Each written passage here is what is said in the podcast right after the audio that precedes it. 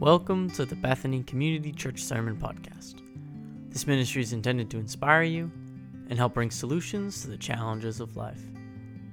Today's message is part one of What Does the Bible Say About Power and Politics? For more information about other ministries here at Bethany Community Church, you can visit us at our website at bccma.org, or you could always send us an email at office@bccma.org. And now, here's Pastor Phil McCutcheon. Okay, I want to get in the Word today. Considering the political season, I thought it would be appropriate if I would talk to you about what the Bible says about power and politics. So, my goal here today is that you would begin to think gratefully for governance. Everybody say governance. So we're not just talking about the state, though that includes the state. We're talking about the role of governance in all of your life. And so I want to help you to begin to think gratefully toward governance. I want you to begin to embrace the principle of governance in your life, because it's a principle that for which God will actually give you power. It's actually God's way of bringing power into your life. If you begin to have a proper perspective about power, and both up and down. And finally, I want to talk to you about the glory of God. And I want to help you to get balanced, contrasting the glory of God to the good or the evil of government. So I believe God has a word for you, judging by how the first service went. Nobody walked out or threw things at me, so I hope we can get through this one the same way. Well, Pericles was a governmental leader back in Athens, Greece in 400 BC or so, and he was responsible for Athenian democracy, and largely responsible for the uprising of the Athenian Empire in Greece. And he made a statement that I believe is appropriate, because somebody will always want to say to me, "I don't care about politics. I don't want to think about politics." Well, Pericles got it right all those years ago. He said, "Just because you do not take an interest in politics does not mean politics will not take an interest in you." Politics affects your life. That little blurb I wrote about wearing a mask, that's about government. And I don't mean it in a pejorative word. I don't mean politics in a pejorative way. And we're going to talk about that in a minute. Some of us think of only politics in a very pejorative, negative way. So we want to change that, try to change that today. But as a person who believes in Jesus Christ and is a follower of Jesus Christ, How do I want to think about politics at all? Christ is my guiding light, not a political figure. The church is my primary source of affiliation, not my citizenship or my adoption of a certain political party. And I'm not opposed to having a political party. I'm certainly not opposed to citizenship. But in the Bible, so. How does God want us to relate to governance and government and politics and the whole situation that we find ourselves in? Well, in the Bible, we see that God doesn't at all have his people absent themselves from the political process. On the contrary, in the Bible, almost every writer in the Old Testament was also a political leader. Kings, there were several kings. In fact, there's a whole book about kings. And they had so much to say, they had to write a second book about kings. I don't know, kings, that's a political leader, right? Book of Samuel. Also, there was a period in Israel's history before kings that they had judges that ruled. The judges were also prophets. There's a whole book called the Book of Samuel. And, we all know the story of Samson. Samson was a political leader in Israel. Jesus, when he came to earth, introduced his message. He used a political metaphor to introduce his message. He said he came to preach the gospel of the kingdom. That was a political messaging that he was bringing to the world. Daniel 2:21 says, God, he changes times and seasons. He removes kings and sets up kings. He gives wisdom to the wise and knowledge to those who understand. It sounds like God is pretty interested in politics. If he sets up kings and removes kings, remember, they didn't talk about presidents or prime ministers in those days. They talked about kings. And then, of course, Proverbs 29:2 talks about the painfulness of being under a wicked king. It says, when the righteous increase, the people rejoice, but when the wicked rule, the people groan. And there's a whole, I won't get into that today, maybe next Sunday and we'll talk about it again, but about sometimes when God wants to discipline, if you look at history, when God's people moved away from honoring God and glorifying God, God would raise up an evil king to bring them back into line. And so God cares. God obviously has introduced this concept of governance into the human race. Will Rogers was a humorist who talked about politics a lot. He was sort of part cowboy, part comedian, part actor, part political commentator. Back in the late 20s and early 30s, before he was unfortunately killed in a plane crash in 1935. But Will Rogers kind of captures the cynical way that a lot of us feel about politics. He said this, he said, Congress is so strange. He said, a man gets up and speaks and says nothing. Nobody listens. And then everybody disagrees. He also said, never blame a legislative body for not doing something. When they do nothing, they don't hurt anybody. My favorite is, well, all I can say about the Senate is it opens with a prayer and closes with an investigation. That was in 1930, so he wrote that, guys. Nothing has changed. The church's job, though, and responsibility, I believe, is captured. It's not my text for today, but it is important in Scripture. In Mark chapter 12, verse 14, when two political groups got together, colluded, and came to Jesus to try to trap him and trip him up with his words by asking him, who do we pay taxes to, God or Caesar? And that's so these two groups were the Pharisees, who represented the national interest of Israel, and the Herodians, who represented the global international. Yeah, I don't know if they were global yet, but they were certainly international. The international interests of Rome. And they had been brought together because of their opposition to Jesus, because Jesus wasn't a part of either party. You know, he wasn't, you're going to see that in what they say in a minute. And what they said about Jesus captures what I believe the job of the church is and the job of the preacher is at the church. They said this, teacher, we know you're a man of integrity. I hope that can be said of me and you too. You aren't swayed by others because you pay no attention to who they are. In other words, you're no respecter of persons.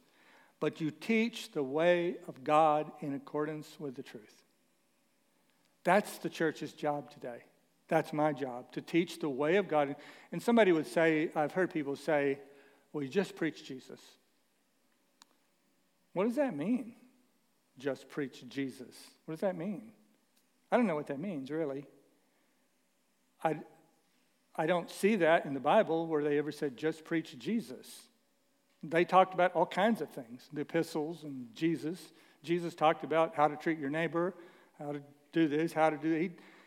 I think just preach Jesus is a wrong statement, a wrong advice. I think you should say to me, Pastor, try to preach like Jesus. I think that's a better directive to follow than just preach Jesus. And we ought to preach Jesus, by the way. It ought to be it's the main thing. Absolutely, I agree with you on that. But today, as I said earlier, I want you to think gratefully, prayerfully about politics, power, and human government without making it your idol on which all your hopes and aspirations evolve. And when I say power and politics, I'm not just talking about presidential and congressional elections. I'm talking about power and politics that operates in every aspect of your life. Don't tell me you don't have politics in your family. Your family is a political organization. You know, you've heard the phrase, if mama ain't happy, ain't nobody happy. That's politics. But of course, it's not fair to the women. That's not fair to the women, because plenty of families operate with a different locus of control. Some families, if little Junior's not happy, ain't nobody happy. If baby ain't happy. Some families, if daddy ain't happy, ain't nobody happy. But every family has politics in the family. Every family has a hierarchy. And like I said, it might be when Junior screams. It might be when Mama screams. It might be when Daddy yells. But every family has a hierarchy, and every family has politics, and you know you deal with it all the time. Especially, I don't know with the new mandates about Thanksgiving. I don't know how it works, but I know how outside of this year. Forget this year. Let's just forget this year. How about that? Forget this year. You know that family politics come into play, and where you're going for Thanksgiving, where you're going for Christmas, right? Yep.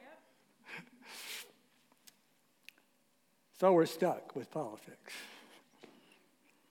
So let's jump into this, because I want to tell you three things today. I want to teach you about three things: the goodness of governance, the grounding of governance, and the glory of God. The goodness of governance. Now, there's a wrong-headed idea that governance and power, anyone having power over another, is evil and should always be resisted. Jean-Jacques Rousseau was a philosopher who wrote in the 17th century, and his ideas are still played out today, even if you don't know that they are. They are played out in your life. Ideas have consequences, by the way. And next Sunday, I want to talk a little bit about that. I want to talk about the ideas of the culture that sometimes we don't know how to deal with, and we don't even realize are affecting our lives and affecting our children's lives. But Jean-Jacques Rousseau, he was a Swiss philosopher who wrote in the 1700s, and he believed in a version of equity that said that no one should really have governance, that no one should have to do anything against their will, basically. No one should have to do anything against their will. No one else should impose on another a rule or a rule of law, okay? And here's what he said. He said, he wrote, "I felt more than ever from repeated experience that associations on unequal terms, this is where we get the idea of equality as we talk about it in the current political culture, unequal terms are always to the disadvantage of the weaker party." And he imagined a world where that wouldn't happen. Now, he's not totally off base, so I'm not saying I totally agree with Rousseau. But there's another guy that I like better than Rousseau, and his name is the Apostle Paul. And so I want to read the Apostle Paul, who said in Romans chapter 13, verse 1, "Let everyone be subject to the governing authorities.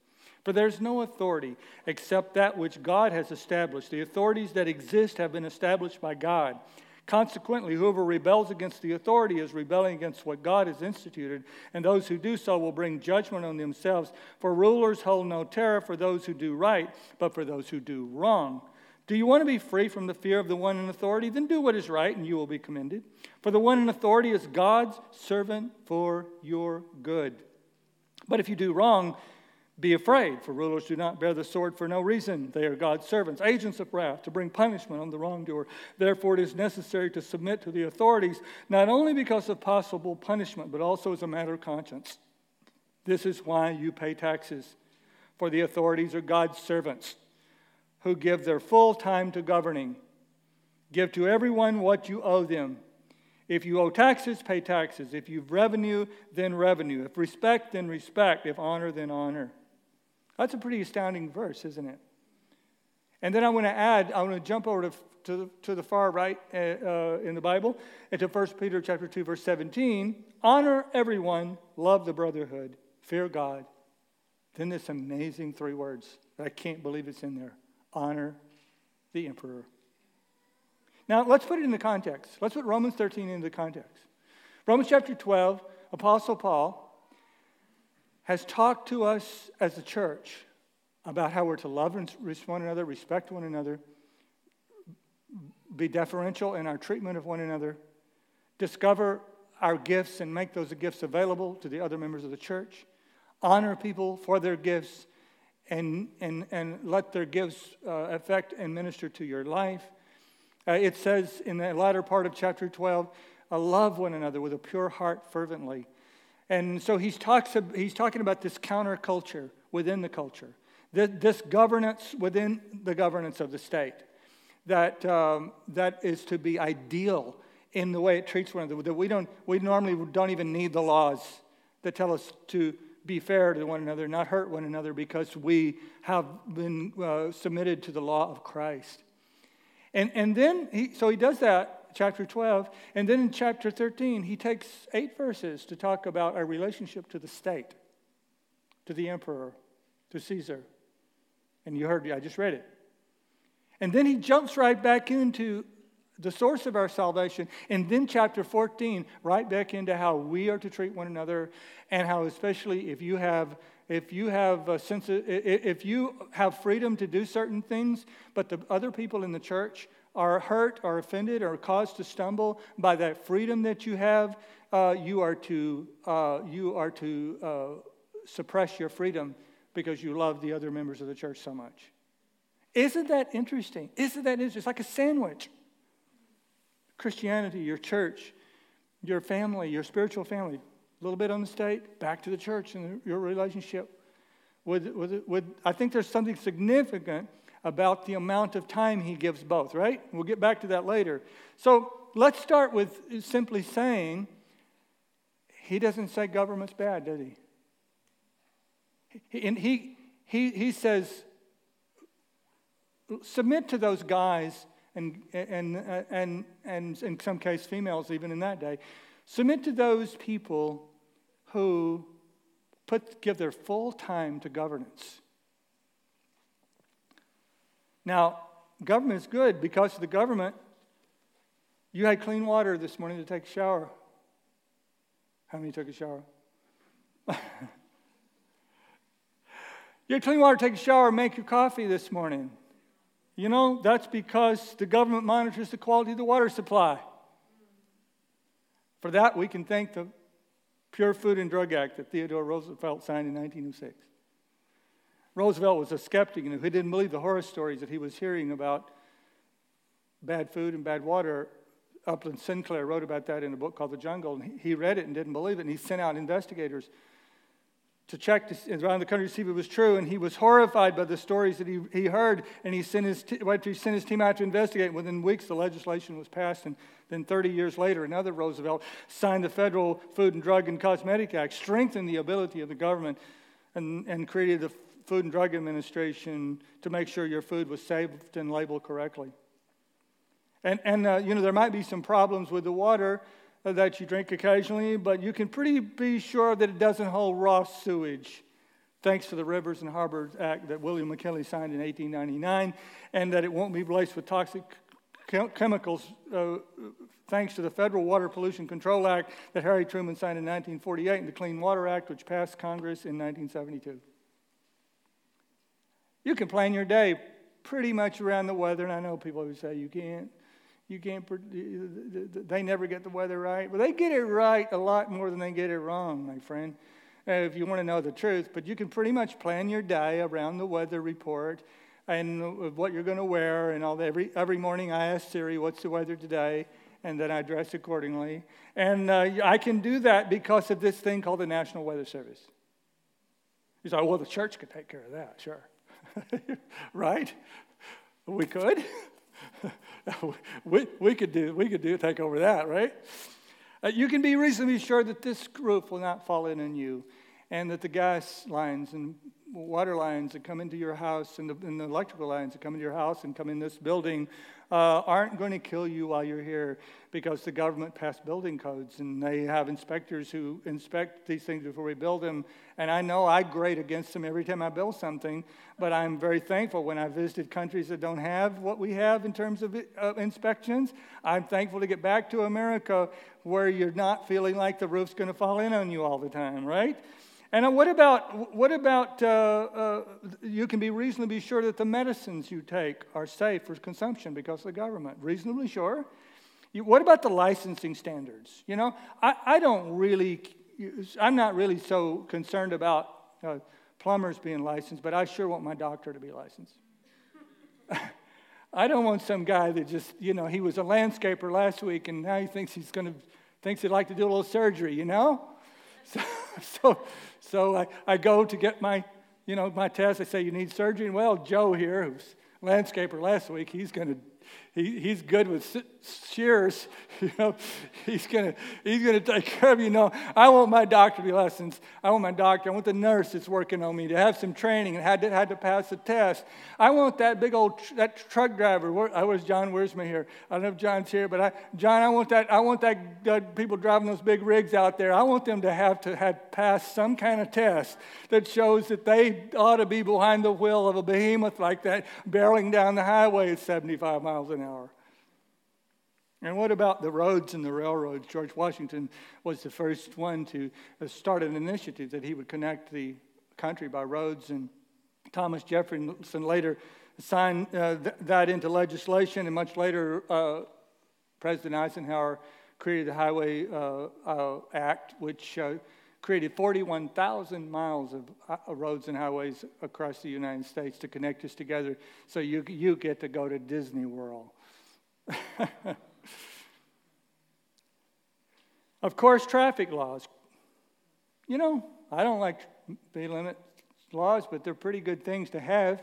It certainly help to ensure that most likely you'll reach your destination without crashing, or worse, without being killed. By the way, if Rome had not built roads that their armies could travel on, Apostle Paul and the other apostles and disciples would have been stuck in and around Jerusalem, and this great, glorious gospel would have never gone to the world. I won't say never, but they wouldn't have gone when it did, that's for sure.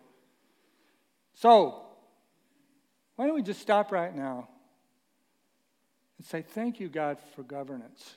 God, thank you. Thank you for governance. The lights are on, God. The highways are passable.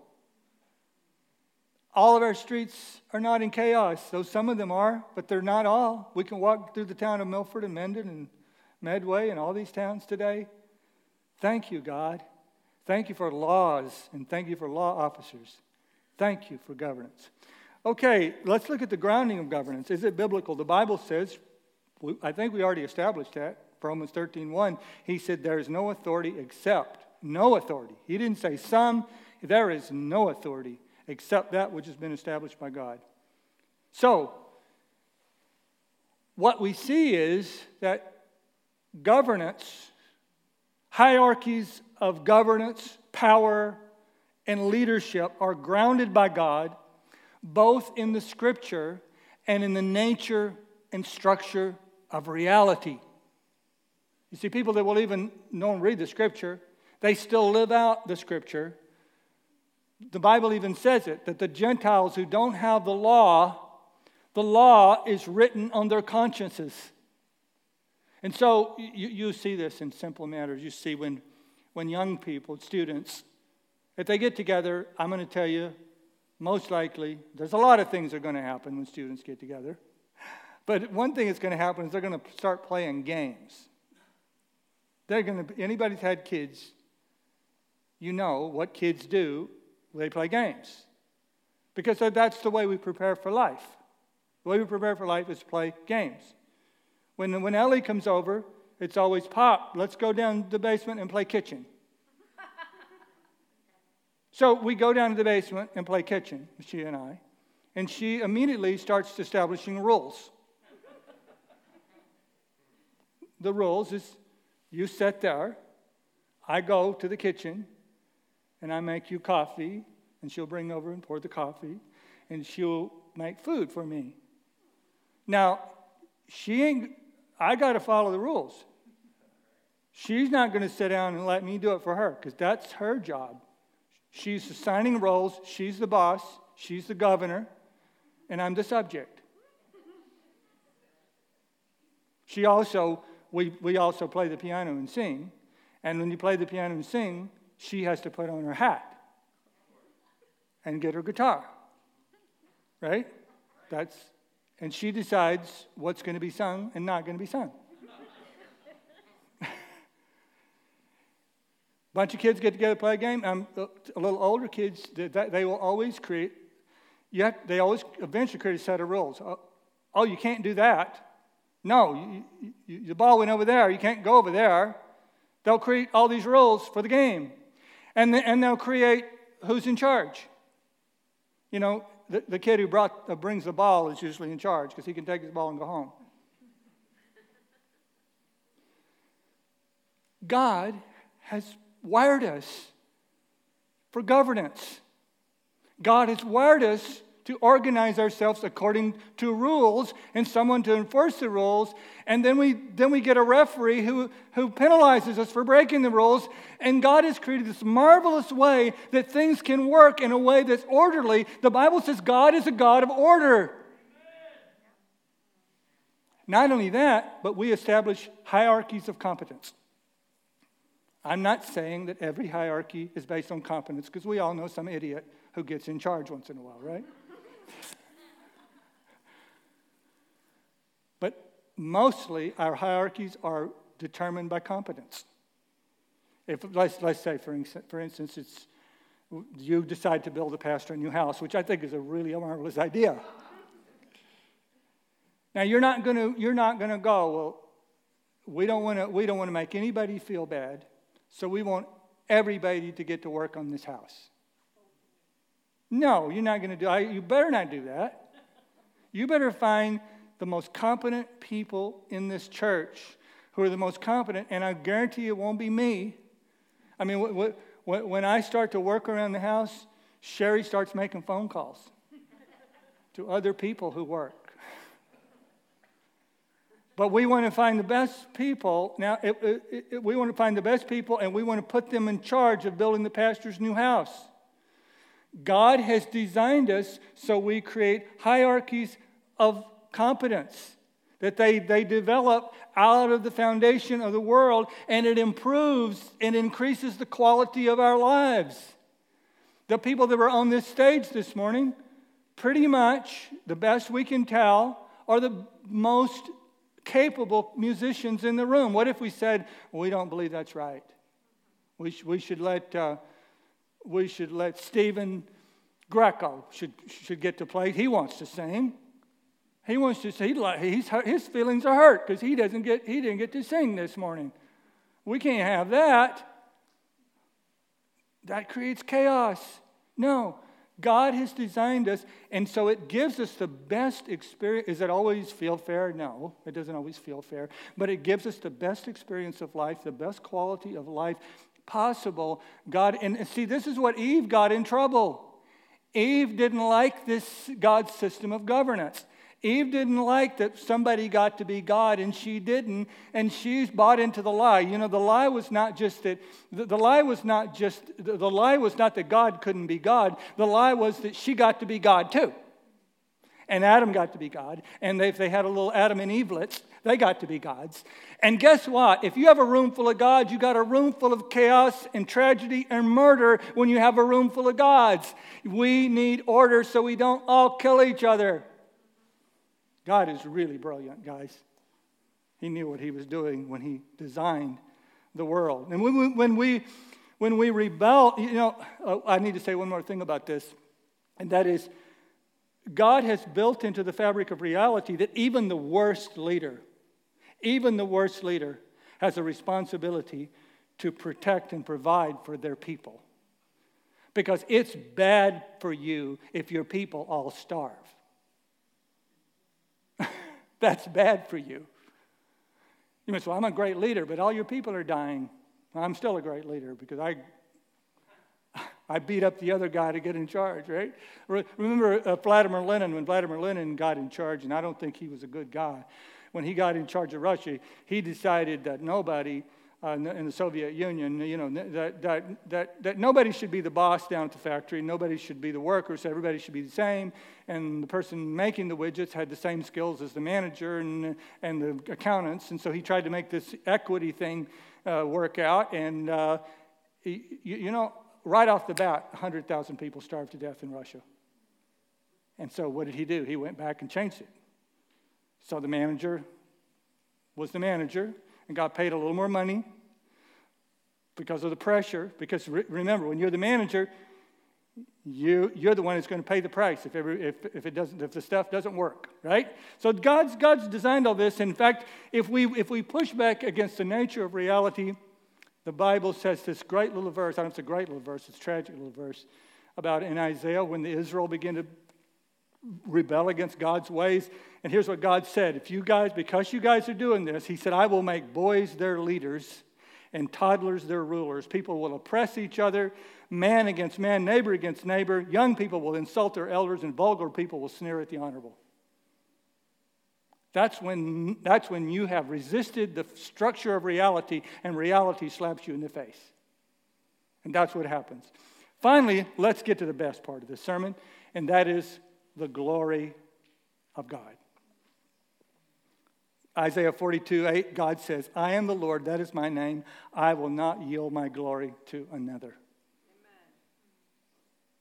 Remember what Peter said? Fear God, honor the emperor. That's interesting. He juxtaposed those two ideas.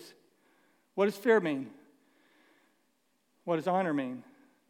Well, honor means, the Greek word is tomeo, and it means respect and proper recognition. That's why they salute. In the army, they salute. That's giving respect and proper recognition. The word fear means to be terrified and filled with awe. The weight of the glory of God and the weight of man is what we're talking about here this morning. The time has come for you to wake from your sleep, he says in verse 11, for salvation is nearer than when you first believed. What is Paul doing? He's talked about the power of the state, but then he stops and says, in essence, he is saying salvation does not come from the state. Salvation does not come from human governance. How salvation comes from the Lord. It's as though Paul interrupts himself in Romans 13 to say, obey the government, honor the state, but don't expect it to be your source of salvation.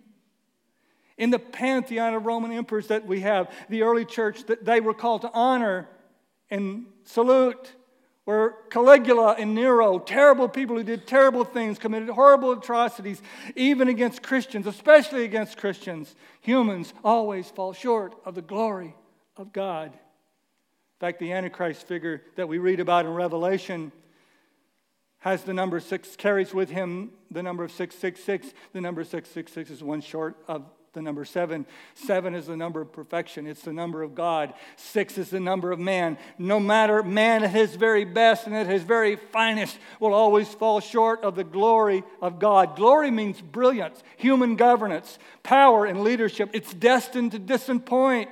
It will always dim before the brilliance of the Lord. In Acts 12, there was this governor named Herod, and Herod was over the people of Tyre and Sidon, and the people of Tyre and Sidon were dependent on him for food.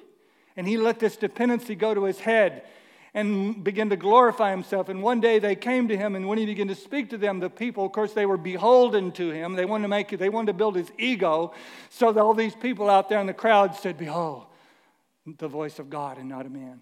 When Herod began to speak, and the Bible says he did not give God the glory, and he fell dead of a heart attack because he did not give God the glory.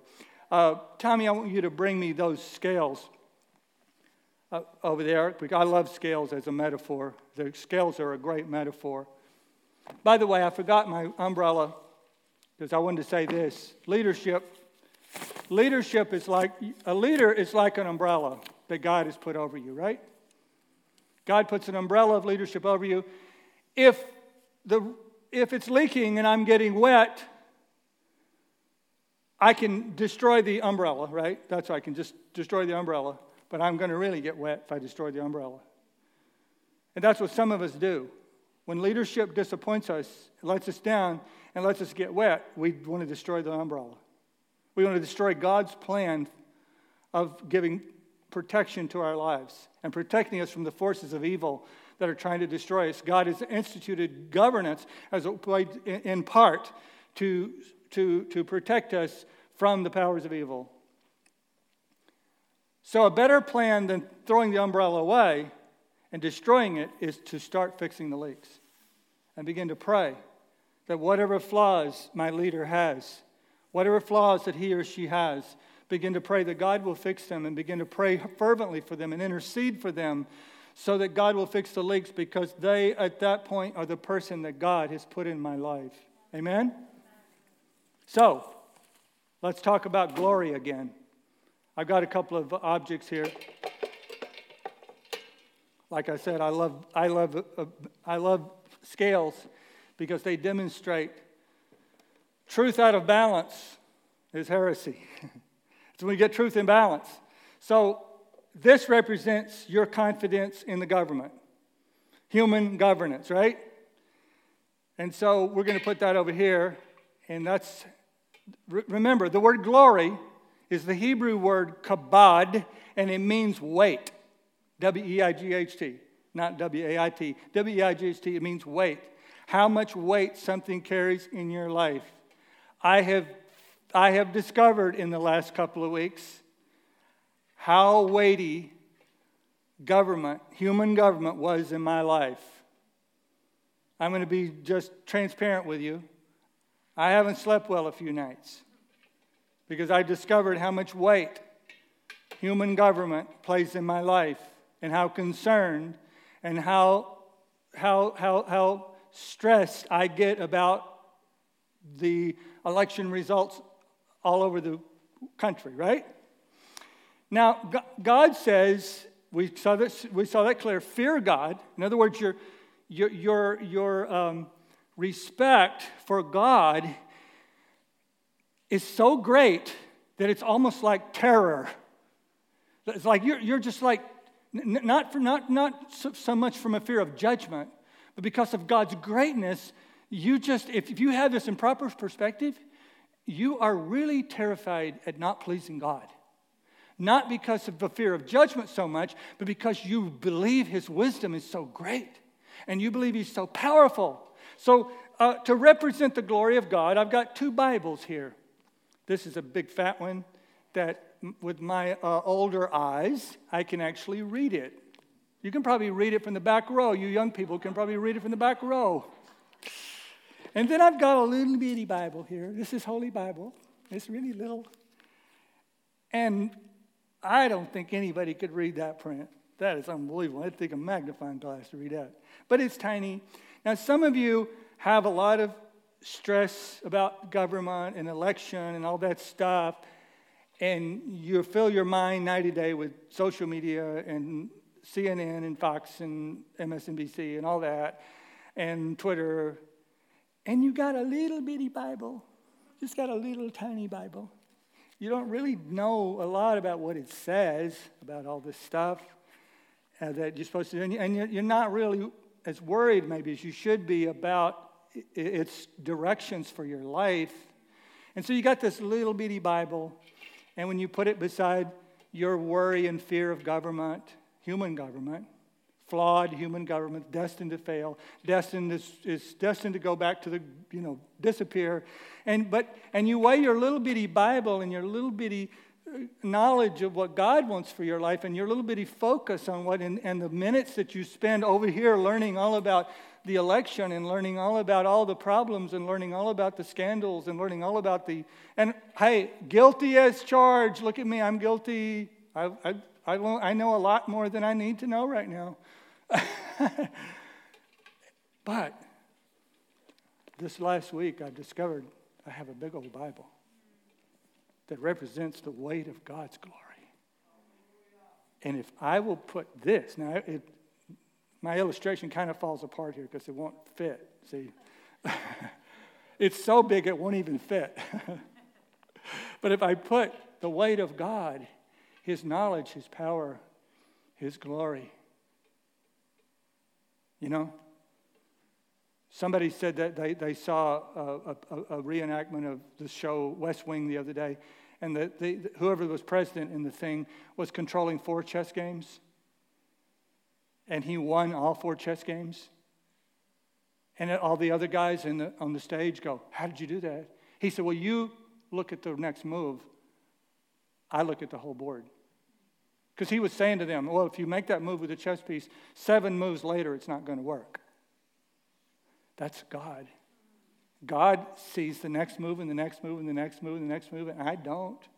So I can try to be God, but that didn't. I tried that a couple times. It didn't work out very well, me trying to be God. But when I relax in his presence and I let him be God and I give him the glory. You know, we talk about glorifying God, giving God the glory. We talk about, we use that kind of language in our songs. But are we doing it? Are we giving God the glory? Are we giving him the weight of his great wisdom, his awesome love, his amazing plan, his amazing salvation, his ability to take down one leader and install another, his ability to take our lives? Listen, let me tell you something. I'm going to close with this. In the book of Romans, there are 433 verses in the book of Romans. 433. The Apostle Paul gives Caesar and the state and human governance 8 verses. He gives your relationship with Jesus and God and your relationship with other members of the church 425 verses. He understood the weight of the glory of God. Amen. Do I and do you? I want us to stand right now. I don't know about you, but when I want to give glory to God, there's something about it I need to. I think it's also in the structure of human reality, is that when we glorify something, we do this. If you go to a music concert, right? And you love the players, and you're so happy to be there. What do? Your hands go like that. And you start to sway back and forth or something like that. If you go to if you go to a political rally, I didn't pay much attention, but probably people's hands go up. Because you're lifting, what you're doing, the object, you're lifting it up. It's so much you want to physically lift it up. So could we do that to God right now and to Jesus? Lord, we lift our hands. Hallelujah. We give glory to the God of all grace. We give glory to the King of kings and the Lord of lords. You said the government will be on his shoulders. You said in Revelation that the kingdoms of this world will be the kingdoms of our Lord and his Christ. So we give you glory. God, and if there's one person under the sound of my voice who hasn't made you their president, hasn't made you their king, I pray they would do that right now, because it is the best, greatest, awesome, and it brings balance to all the other pressures and all the other failing human beings who play a role in my life. Your grace and your glory bring me back into balance time after time after time, and I love you, Lord. I love you, Lord. Thank you, Jesus. Release your spirit in this room. Release your spirit in this room right now. Release your spirit in this room. The spirit of grace and glory and power. And let the power of Almighty God outweigh the power of any human that we know, no matter how much we admire them, how much we want them to be elected or whatever, or love them, even if it's members of our family. Lord, let us keep honoring, but let us not fear. Let us keep honoring humans, but let us stop fearing. I rebuke fear in the name of Jesus. Thank you, Jesus. Thank you, Jesus. Hallelujah.